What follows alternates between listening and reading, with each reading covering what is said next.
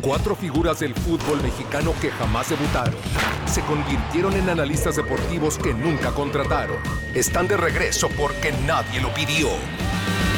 Pamboleando. El podcast futbolero más irreverente, sarcástico y apasionado del que no vas a aprender, pero te vas a entretener. Pamboleando. Por amor al fútbol. Comenzamos. Hola, hola, sean todos bienvenidos a Pamboleando por amor al fútbol. Adobe a quien les habla y estamos todos de muy buen humor el día de hoy, hay mucha risa. Eh, la previa ha estado buena, la grabación de este programa. Eh, muchas noticias que compartir, muchos titulares y también entraremos de lleno a la jornada 2 del torneo Guardianes 2020. Saludo con gusto a Emilio Martínez. ¿Cómo estás, Emilio? Muy bien, estimado. Muy bien. Estoy muy bien, muy contento, muy divertido. Esto, esto se va a descontrolar. Esperemos que así sea. Arturo Hernández, ¿cómo estás? Muy bien, amigos. Pues yo no sé si nos afecta grabar a altas horas de la noche, ¿no? Que estamos entre divertidos y con sueño. Y bueno, un poquito de frío en la cima, en la cima, Dao. ¿Hace cuánto tiempo no estábamos aquí? Eh? Ya sé que es jornada 2, pero estamos contentos. Bueno, perfecto. Cristian Martínez, ¿cómo estás? Amigos, qué gusto saludarlos. Más allá de las altas horas, Arturo, también el tener unos tragos encima ayuda y una buena sesión de risoterapia, sin duda alguna. Vamos con el torneo Guardianes 2020. Perfecto. Antes de entrar de lleno al torneo Guardianes 2020, decíamos titulares. Titulares de esta semana. Tuvimos la final de la FA Cup que disputaba el Arsenal y el Chelsea. Lo gana el Arsenal 2 a 1 con doblete de Pierre-Emerick Aubameyang y el Chelsea eh, gol de Pulisic. Y bueno, esta victoria le da puesto de Europa al Arsenal. Europa League, Emilio. Sin duda, ¿eh? Y repite la dosis el Arsenal al Chelsea su última FA Cup la había ganado el 2017 y se la repite un 2 a 1 al Chelsea. Correcto. No olvidemos que el Arsenal de Arteta eliminó también al Manchester City de Pep Guardiola en semifinales. Mucho que trabajar aún para Arteta. ¿eh? Terminó también la Serie A, la Juventus de Arturo, ¿no? La Juventus de Arturo, campeona, se confirma el campeonato que ya habíamos eh, comentado. A Champions League terminan yendo la Juventus, el Inter de Milán, el Atalanta de Giampiero Gasperini y la Lazio de Simone Inzaghi, regresando después de muchos años. Europa League, Roma y Milán. Y el Napoli que se cuela también a la Europa League por ser el campeón de la Copa Italia. Linda temporada de Serie A tuvimos. Así es. Ojalá y que la Juve se refuerce pronto con Raúl, porque hablabas de Arteta que elimina a todos, pues también eliminó los sueños del Wolverhampton de Europa League. Así que muy probable la salida de nuestro Raulito. Correcto, buen, apunte. la victoria del Arsenal significó quedarse sin puestos de Europa para los Wolves, a menos que gane la Europa League, que se ve complicado. Y tuvimos tres noticias que creo que son muy buenas para el fútbol mexicano. La primera es que Eugenio Pisuto eh, llega al Lille de la Ligue 1 de Francia, un equipo creo que con un modelo de negocio adecuado para el mexicano. Quedó cuarto en esta última temporada de, de, Ligue 1. 18 años, seguramente será cedido a Portugal, a Bélgica, pero es un mediocampista con condiciones, hizo un buen eh, Mundial Sub-17, completará ahí su proceso de formación y eso a mí me da mucho gusto. Ojo que de Lille han salido personajes o han jugado personajes como Eden Hazard, Nicolás Pepe, Osimen, eh, Rafael Leao, buena noticia la de, la de Pisuto.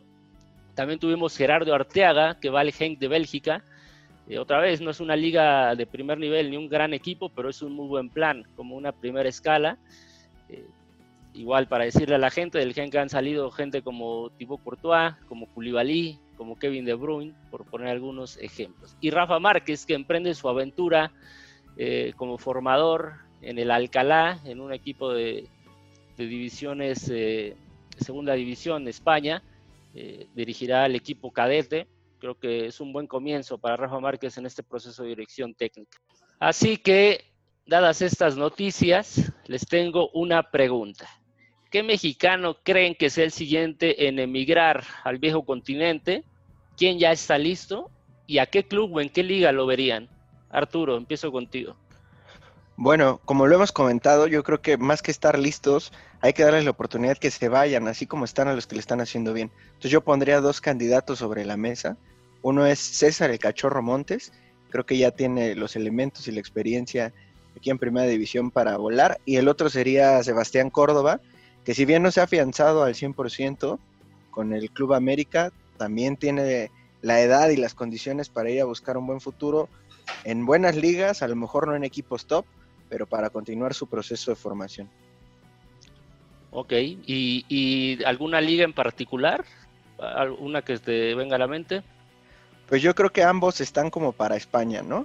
Quizá César Montes sí lo veo clavado a España, Córdoba yo creo que lo podría hacer bien en España o también en Inglaterra.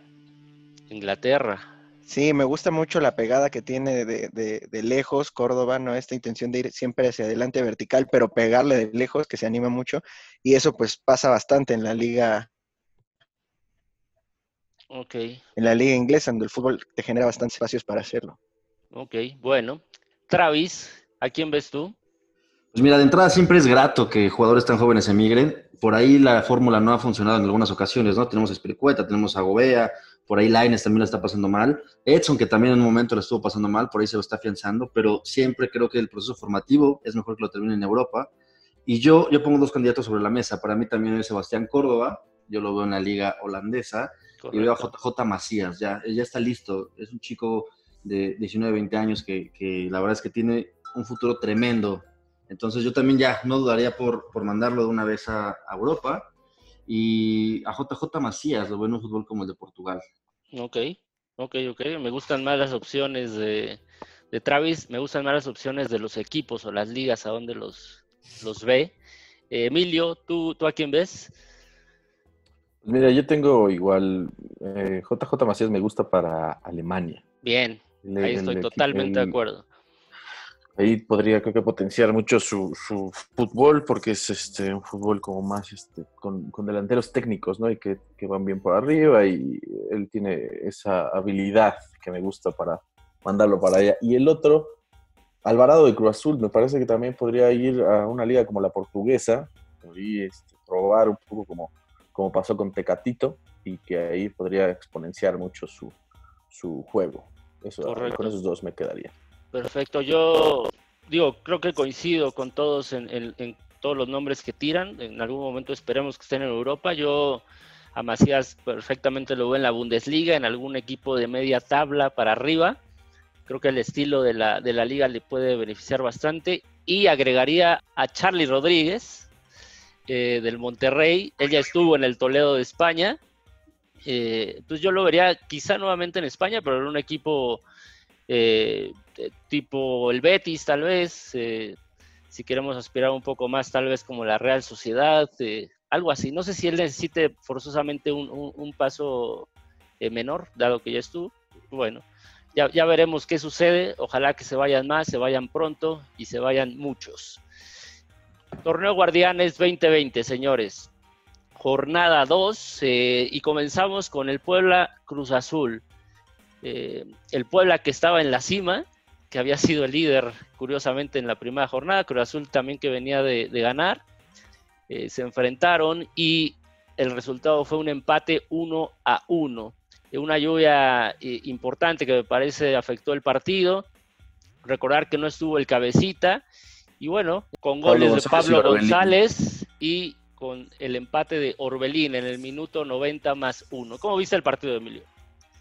Me gustó, me gustó el partido porque estuvo encharcado, estuvo, estuvo divertido, porque eh, las áreas, las áreas tuvieron este, oportunidades, ¿no? Ahí Cruz Azul tuvo varias oportunidades, dominó creo que la mayoría del partido, injustamente hubiera perdido si no llega ese gol de Orbelín, eh, estuvo encima casi todo el partido. Y también eh, pues el Cruz Azul no tenía, no tenía por dónde, el, el Puebla y Viconis me parece que en fase defensiva hicieron todo por mantener el cero hasta que vino el zapatazo de Orbelín, y, pero nada más, el, Cruz Azul bien, me parece que con Milton Caraglio de, único delantero, me parece que ahí este, Cruz Azul cambia la estructura para darle mucho juego por las bandas, para llegar solo a que él rematara y una, una media cancha con con Romo, que otra vez vuelve a ser factor. Muy buen partido de, de Romo otra vez. Sí, Romo como... Tuvo ahí varias, otra vez varias. Romo como interior nuevamente, ¿no? En, en- tres en la mitad de cancha, Rafa Vaca como el medio centro, Yotun por izquierda como lanzador y Romo como llegador por derecha. Eh, buen partido. Sí, ahí me, me Ah. gustó, me gustó el partido, pero, pero lamentable que no haya podido Cruz Azul capitalizar esas varias llegadas que tuvo. Sí, Mi- Misael también creo que lo hizo bien como, como revulsivo. Eh, yo creo que era demasiado premio para el pueblo a llevarse los tres puntos, pero demasiado premio. El Cruz Azul tuvo el 67% de posesión durante el partido, propuso más, estuvo encima todo el tiempo. Y bueno, al final le llegó el, el premio con ese gol de, de Orbelín después de algunos, algunos rebotes, ya en ese momento en el que Cruz Azul estaba totalmente tirado al frente. Sí, se están acostumbrando ¿eh? a ganar en último minuto, eso me gusta, me gusta. Sí, Que se están espante cambiando. el América, que se espante el América. Una, una pregunta que se me ocurre rápidamente, No, bueno. Emilio. Sabemos que hay ahí algunas situaciones con el presidente de la cooperativa de la Cruz Azul. ¿Cuáles son las Incluso- situaciones? Que no sé. Incluso ha renunciado, bás- básicamente renunció, renunció. eh, tiene ahí algunos procesos legales. Mm, Eh, mi pregunta, Emilio, es: ¿esto le influye al equipo en la cancha o les pasa absolutamente de largo? Oja- Ojalá y no les afecte, porque ya llevan un medio año bueno, se puede decir, ¿no? Con esta, la mitad de la temporada pasada. Pero sin duda va a afectar, y va a afectar como al ánimo, ¿no? Ahí internamente seguramente va a haber cambios en algún momento con el arribo de una nueva administración, va a haber, va a haber que haber este tipo de nuevos, nuevos directivos. Me parece que en algún momento va a pasar, la transición va a ser larga también. No sabemos cómo vaya a terminar este proceso legal que está enfrentando el presidente, pero, pero me parece que de momento no les va a afectar. Verá- veamos en los próximos meses. Perfecto.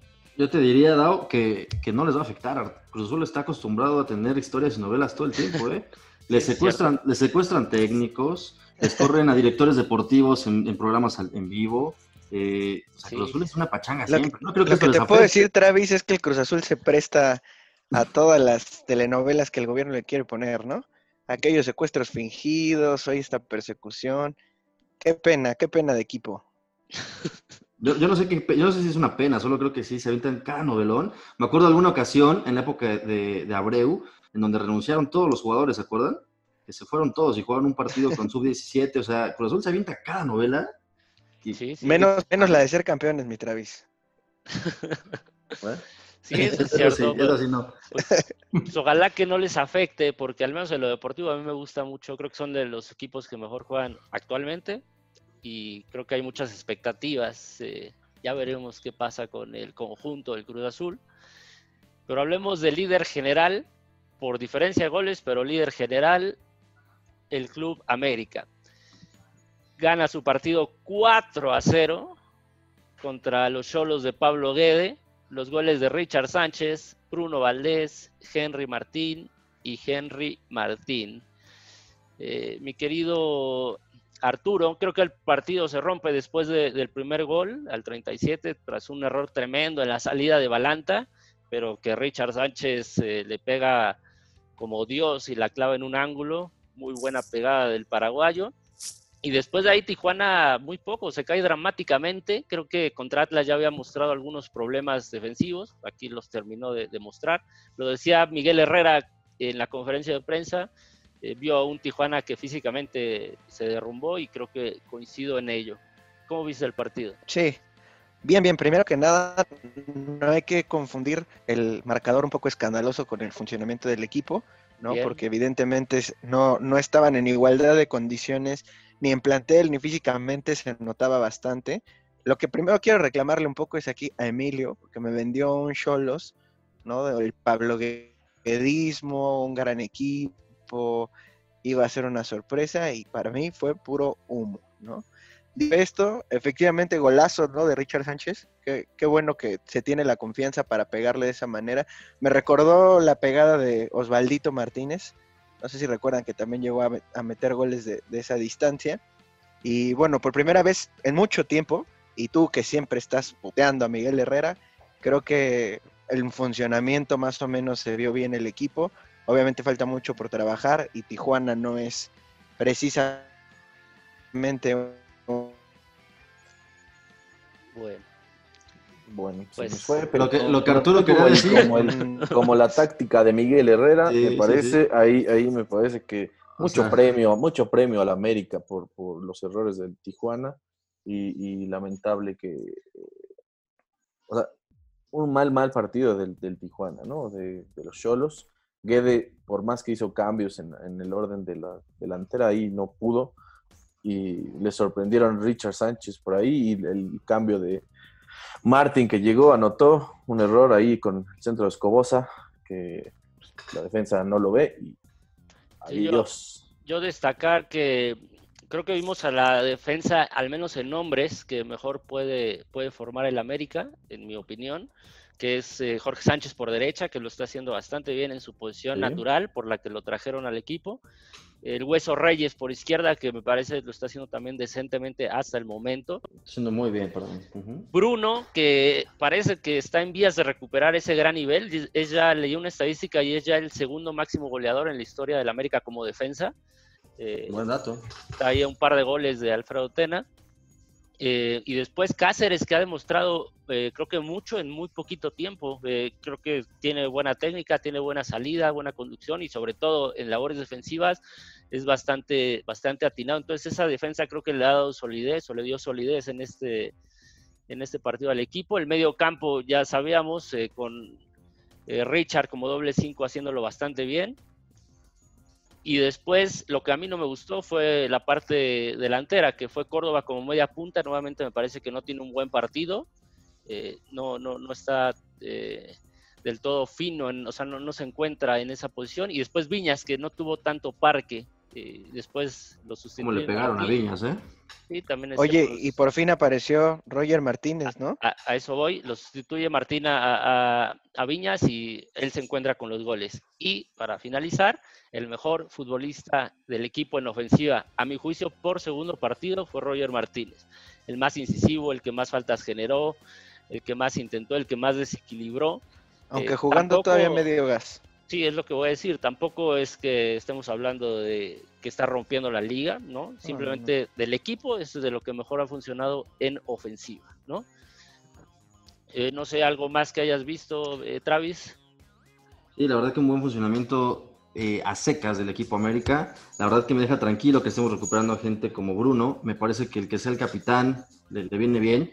Muchos pediríamos que Ochoa sea el capitán, por supuesto, pero creo que es una técnica, una táctica, perdón, de, de Miguel para recobrar esta confianza. Cáceres, que como bien lo dices, la verdad me deja un muy buen sabor de boca y creo que Manuel Aguilar ahí tiene un, pasito atrás de él. Y, nada, en términos generales, estas goleadas, eh, yo también creo que es muy escandaloso para, para el funcionar del equipo, pues ah, sirven, ¿no? Y suman para la siguiente jornada contra Necaxa, que también en teoría pinta que va a ser un partido relativamente sencillo. Oigan, y en algún momento podrá darse que podamos ver juntos a Henry Martín y a Federico Viñas.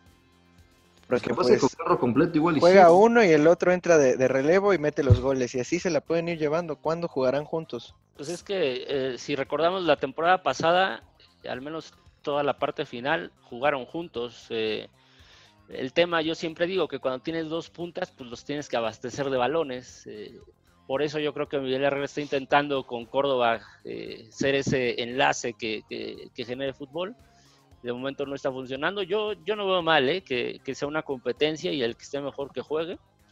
Y, y- y se Sí. vayan peleando ese, ese, ese puesto como, como centro delantero titular. Eh, me decepcionó solos, me decepcionó solos. Veremos si levanta en los siguientes eh, partidos. Después también tuvimos al Santos Laguna que recibía a la Chivas, acaba ganando Santos 2 a 0 eh, con anotaciones doblete de Fernando Gorriarán, buen futbolista del, del equipo de Santos. Y bueno, estas Chivas que yo simplemente decir que nuevamente se entienden las ausencias, se entiende que no está Beltrán, pero estaba Dieter Villalpando en la banca y nuevamente salen con el, con el Gallito Vázquez y con Jesús Molina. Doble pivote, eh, que ni siquiera uno pensaría que quizá con dos medios centros de corte tan defensivo eh, tu, fase defensiva se, se, vería mejorada, pero yo creo que tampoco, sus espaldas son avenidas y se demostró. Eh, y bueno, en ofensiva crean absolutamente nada. Entonces, a mí no me gusta esa disposición táctica, no me gusta que dejen a Dieter en la banca.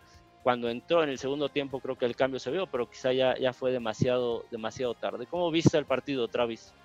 Es un partido mal jugado por ambas partes. ¿eh? Me parece que sí, Chivas tiene muchas bajas, pero también Santos no sale con su cuadro de lujo. También tiene algunas bajas sensibles. Ya suena, ya suena Víctor Manuel Busutich para eh, tomar el mando del rebaño, porque no sé si saben, pero el partido que se jugó ayer tenía seis puntos en el valor del cociente. Entonces Chivas también está pasando mal ahí. El, el superfinalista de la Copa GNP, ¿no? al, al que todos los chivermanos glorificaron, pues lleva un punto y va en la posición número 15. y, claro, y Arturo lleva un punto y va en posición número 15 de la tabla. Entonces no tiene un buen panorama Chivas. Eh, no, tiene, no tiene nada que ver lo que jugaron en la Copa GNP con lo que están mostrando ahorita. Eh, la, realidad es que también defensivamente en la Copa también se mostró, hacen agua. Lo, que, lo que se veía es que ofensivamente tenía una idea clara y, por ahí Alexis Vega es el que les resuelve siempre, o les resolvía de una forma muy inteligente. Ahora que no lo tienen y que no tienen gente importante, la tienen bastante difícil. ¿eh? Creo que el flaco Tena no, no va a durar como técnico de las Chivas. Se puede tener presupuestado, ¿no? De, visita contra Santos, quizás perder, dejar ir sus puntos, pero así de la forma como lo hizo sin meter las manos, no sé, no sé si la afición está contenta. ¿eh? Ricardo Peláez, que lo vi enojado, exaltado en la final contra, contra Cruz Azul, ¿no? Con ese penal dudoso, pues es momento de, de que se vea su magia, ¿no? Esa magia que tanto se dice tener. Entonces, que sepa que no todos los, no todos los equipos tienen el color amarillo como sí, yo, acostumbrado. Yo, coincido en que extrañan una barbaridad a Alexis Vega, que es quien ha logrado hacer una sociedad ahí con, con Macías. Y seguiré diciendo. Hay el tema, hay el tema de los del, de Angulo, ¿no? Y de Brizuela. en, la, en, la, en sus partidos de pretemporada parecía que Angulo iba a resaltar ya como del, por la banda y en estos dos partidos no se ha visto nada, ¿no? O sea, ha estado, ha estado muy por debajo de, su nivel sí, que nos empezó a mostrar. O sea, las bajas sí son notorias, pero también creo que la disposición táctica no ayuda. Y seguiré diciendo que a mi gusto, Luis Fernando Tena no es el más indicado para dirigir este plantel. No es técnico para Chivas, pero habría que apostar por la continuidad o buscar cortar nuevamente un proceso. Sí, no, no, de momento lo tienes que dejar. Claro. Ya, ya lo tienes que dejar.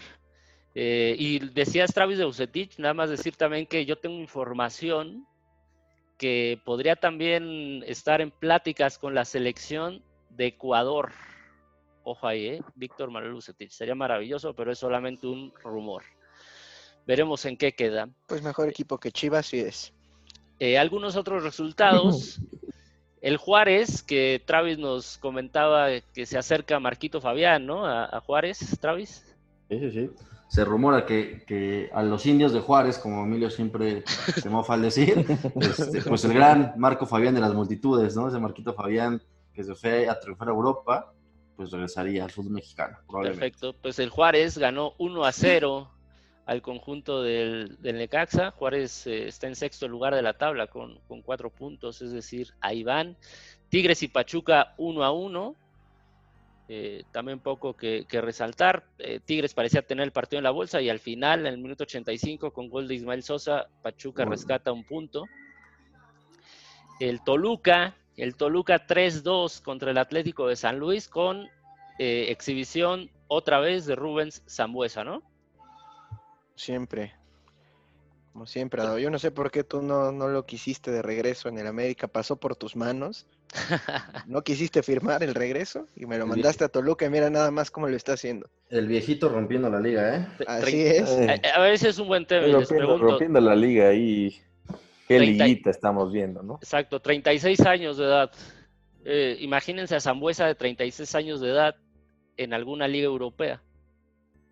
Mm, ya bueno, si te imaginas a cualquier, a cualquier jugador de esta liga, en una liga europea, pues pasará lo mismo. ¿no? Entonces la pregunta hay que quitarle mérito a Zambuesa, yo creo. Lo, discutíamos, Arturo, y quiero tu respuesta en vivo con la gente. ¿Qué es más? Es que Zambuesa tiene demasiada calidad eh, y por eso a sus 36 años condiciona en la Liga MX, o es que sí tiene calidad, pero también juega en un nivel eh, en una liga con un nivel no tan bueno. Yo creo que es un poco de las dos, ¿no? Porque si bien la Liga MX no es tan competitiva, tampoco es tan mala como muchos la pintan. Es incluso mejor que algunas europeas de medio pelo. No hablemos de Portugal, Inglaterra, en España, en Italia, pero otras más o menos puede competir. Sí. Y, pero el mérito de Zambuesa es que sigue manteniéndose primero en un estado físico muy plausible, ¿no? En comparación a sus compañeros jugadores más jóvenes. Ya iba a decir una palabra, ríete, ríete, no me equivoqué. Corregí, corregí el momento. A tiempo. sí, o sea, tiene un buen nivel físico, sigue siendo líder, te pone dos pases o tres pases por partido para gol. Entonces, yo creo que es un equilibrio, ¿no? Le ayuda a jugar en una liga no tan competitiva, pero el tipo se mantiene en un gran nivel y podría estar en algún equipo de los importantes, ¿no? América, Tigres, Rayados, hasta Cruz Azul podría jugar bastante bien y haciéndolo, compitiéndole a, los otros que están. Correcto. Hay, hay, hay, una estadística que sería bueno en algún momento investigar porque si bien no se destaca tanto en asistencias, pero si, si, pudiéramos contar ese pase previo a la asistencia, es decir, ese, ese pase filtrado como el que le metió a Chalá, que, que, lo deja Franco para dar la asistencia y que de ahí venga el gol, e, ese, ese pase anterior yo creo que sería de los mejores en los últimos cinco años, de los que más pases de ese tipo. sabe la jugada. Yo, te diría también que la edad no tiene que ver con la calidad. Y tenemos, correcto. tenemos perfectamente claro el caso de Rafael Márquez, cómo lo llevamos al último mundial siendo una pieza clave. Cuauhtémoc Blanco, Ciña, jugadores que a nivel local la rompieron y a nivel internacional en un mundial, pues también seguían dando mucho de qué hablar. Y ahora que lo vemos con Cristiano Ronaldo, ¿no? El tipo va a jugar hasta los 50 años, si él quiere, tiene una condición tremenda y un fútbol tremendo también. Sí, correcto. No, eh, bueno, ya estamos, ya estamos comparando a Cristiano Ronaldo con Zambuesa. Cristiano Zambuesa. Mamita, mamita. ¿Qué te parece? En otros resultados, vamos a salirnos de este embrollo. Eh, Querétaro 1, Mazatlán 1, Mazatlán que no logra eh, arrebatar eh, puntos en esta Liga MX, apenas este fue su, primer, su primer punto. Eh, Atlas que lo pierde 1-2 con Pumas, otra vez Dineno, Emilio, otra vez Dineno, dos goles. Atlas lo jugó bien el primer tiempo eh, y Pumas con muy poquito, pero de verdad con muy poquito, con los balones ahí que se encontró Dineno, termina sacando el resultado y comparte la cima con, con el América. Los únicos dos centros de los Pumas y centros desviados incluso. Dineno está ahí para rematar. Lo de Dineno es esta parte en, el, en los Pumas. Me parece que ahí, este, aunque le falte un uniforme bonito, aunque le falte técnico, aunque le falte plantel, Dineno está respondiendo y nos, nos había dado algunas, algunos momentos interesantes la temporada pasada y hoy lo está confirmando, me parece. Sí, correcto. Eh, de Atlas destacar a Malcorra, creo que hizo un muy buen partido, al grado que eh, Pumas tuvo ahí que, meter a Mozo para reforzar esa lateral derecha porque lo estaba haciendo pedazos. De hecho, Malcorra es quien marca el gol de, del conjunto del Atlas. Bueno, 2 a 1 Universidad Nacional. Y finalmente, en un auténtico potrero, digno de la Granja MX, el León le gana 1 0 al Monterrey con un golazo de Chapito Montes, ¿no? haciendo valer la pena la desvelada de grabar a estas horas, el gol del Chapito, nada más, ¿eh? Ese partido no tuvo otra cosa más que el golazo. una tajada por ahí de Cota y el golazo ah, de, del Chapito, nada más, nada más. Eh, y el Chapito, hablando de, estos mediocampistas interiores zurdo, creo que el Chapito es otro futbolista que ha mantenido un muy buen nivel por mucho tiempo en la Liga MX, ¿eh? uno de los mejores cobradores de faltas directas, una zurda muy educada. Y, así la liga, eh, rápidamente eh, la tabla del 1 al 12, que serían los calificados, América, Pumas, Puebla, Tigres, Cruz Azul, Juárez, León y Monterrey, Santos, Toluca, Tijuana y el Atlético de San Luis, que no sé por qué se mete al lugar número 12. Y en el fondo de la tabla, sin puntos, los únicos dos equipos que no han sumado, Atlas de Rafa Puente y el Necax. Oye, y ni con 12 las Chivas se pueden meter a liguilla, ¿eh? No, no, no, no. Las Chivas en lugar 15 también con un puntito nada más. Adao, yo tengo una pregunta breve para ti. Adelante. Después de, creo, 14 partidos sin ganar, ¿sigues, sigues promoviendo el rafapuentismo? Ya es mucho, ¿no? Mira, Yo, ¿No son primero 12 partidos sin ganar? Son como Porque- 20. No, no, no, porque recordemos que el torneo pasado que, se canceló, se pudo obtener victoria. Eh, yo creo que, que es un proceso, o sea, ciertamente está tomando más quizá de lo esperado.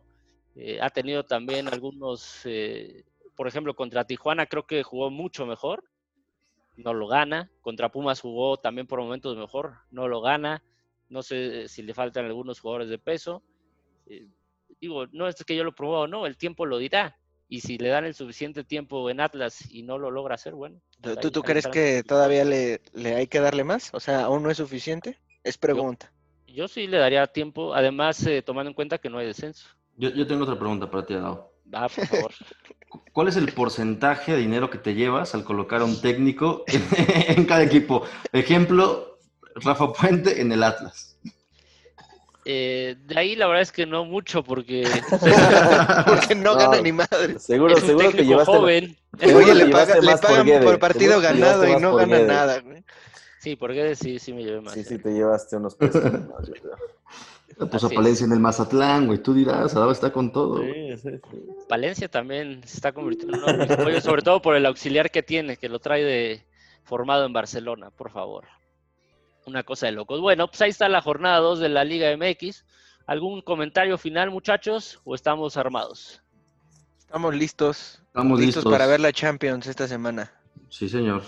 Ojo, también empieza la Europa League, la Champions, habrá mucho que hablar, seguramente contenido en todas nuestras plataformas, así que estén al pendiente. Emilio Martínez, muchas gracias, ya te puedes ir a dormir, hermano. Ay, muchas gracias. Yo estaba, yo estaba Ay. por cansar. perdón, perdón, Ya perdón. me- Se me Emilio metió Huerta, Seguimos la- con la risa. Bueno, Se otra nos vez, metió Huerta, se nos metió Huerta. el fantasma de Huerta. Adiós, Emilio. Ay, Adiós, adiós, adiós, adiós. Eh, Cristian Martínez, muchas gracias. Ay, yo también, muchas gracias. Qué gusto, amigos. Nos vemos en la próxima emisión. Pónganse atentos con Champions. Y ya, váyanse a dormir todos. Perfecto. Arturo, por favor, recuérdale a la gente nuestras plataformas y despide. Pamboleando MX en todos lados. Síganos y suscríbanse al canal de YouTube. Twitter, Instagram, Facebook, compartan el contenido, diviértanse, hay para todos, hay pizarras, hay cosas hasta del futuro que todavía no suceden, ya se las da aquí el pitonizo a Dao. Así que síganos. Perfecto. Bueno, con saludos al periodista de ley Héctor Huerta, cerramos Ay. esta emisión. Ay, Adiós. adiós.